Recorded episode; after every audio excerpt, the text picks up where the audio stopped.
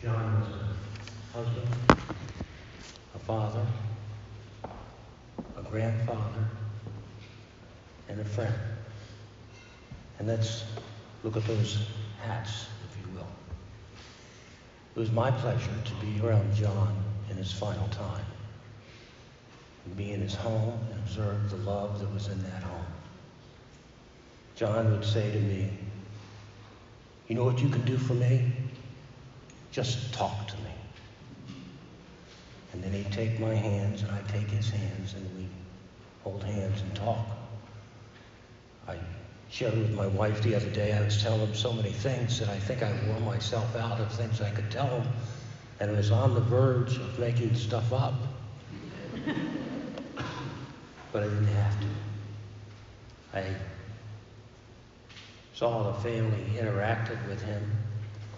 They had him in a room on the first floor, beautiful room, that he could actually see those final days, the days we had with this fine weather and the sun out.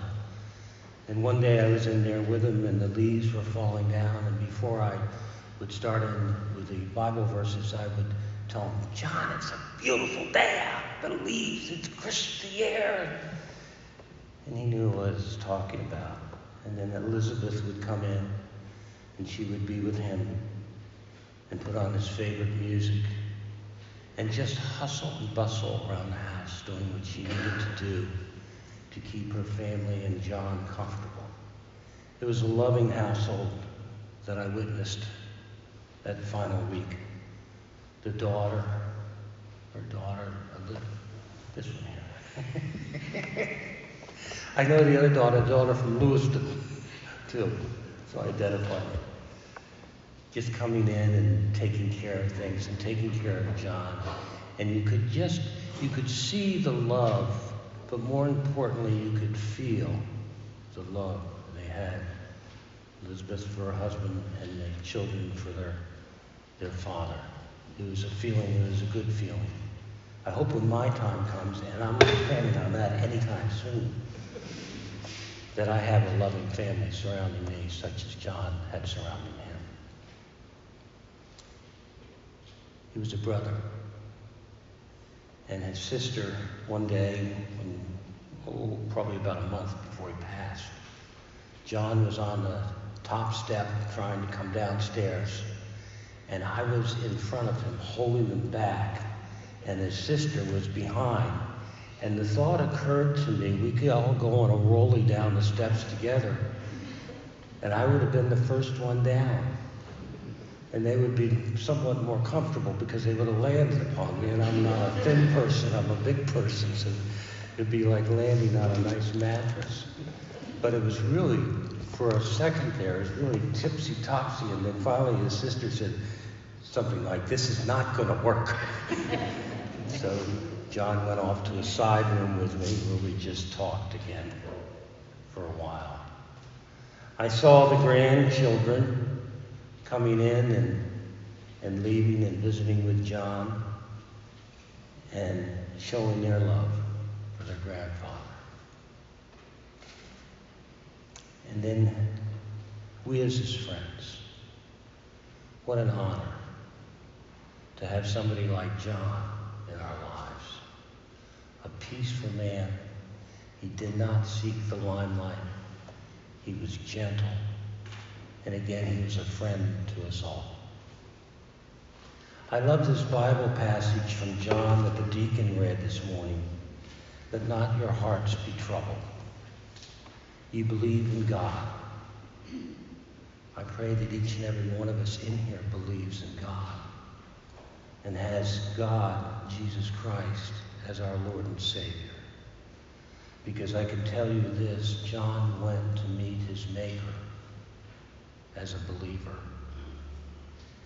And I remember when I'd go in there and I'd say to him about the nice day, but I'd also read a bit of a psalm and then do confession.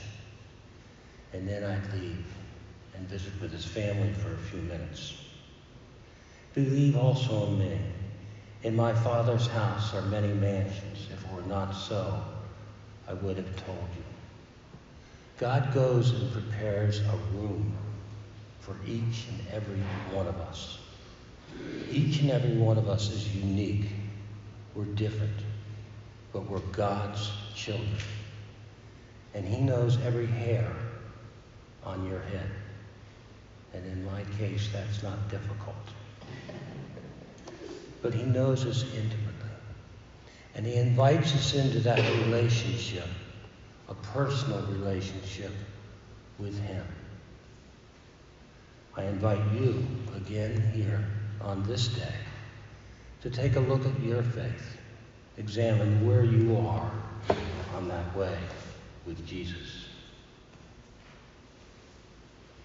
And if I go and prepare a place for you, I will come again and receive you unto myself, that where I am, there you may be also. What a joyous thought. When we leave this earth, when we leave this human shell, if you will, we will be with God and we'll be like Him, and He will love us even more. I remember the first funeral I ever did was for a young man in Newfoundland who got caught up in this, I think they call them whalies or whatever, he was fishing.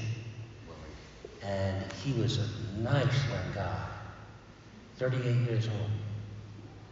And I remember thinking in that a nice young man, on that day when he died, God opened those pearly doors just a little wider for him to come in. I haven't used that line on any other funeral, and I've done a ton of funerals because I was a priest in Florida, and they go to Florida to die. But I use those words today. I believe on this day, or when John entered the kingdom, that God opened those gates a little wider for John to come in. I pray that each and every one of us, when we reach our time to reach those gates, that God opens them a little wider for you. Amen.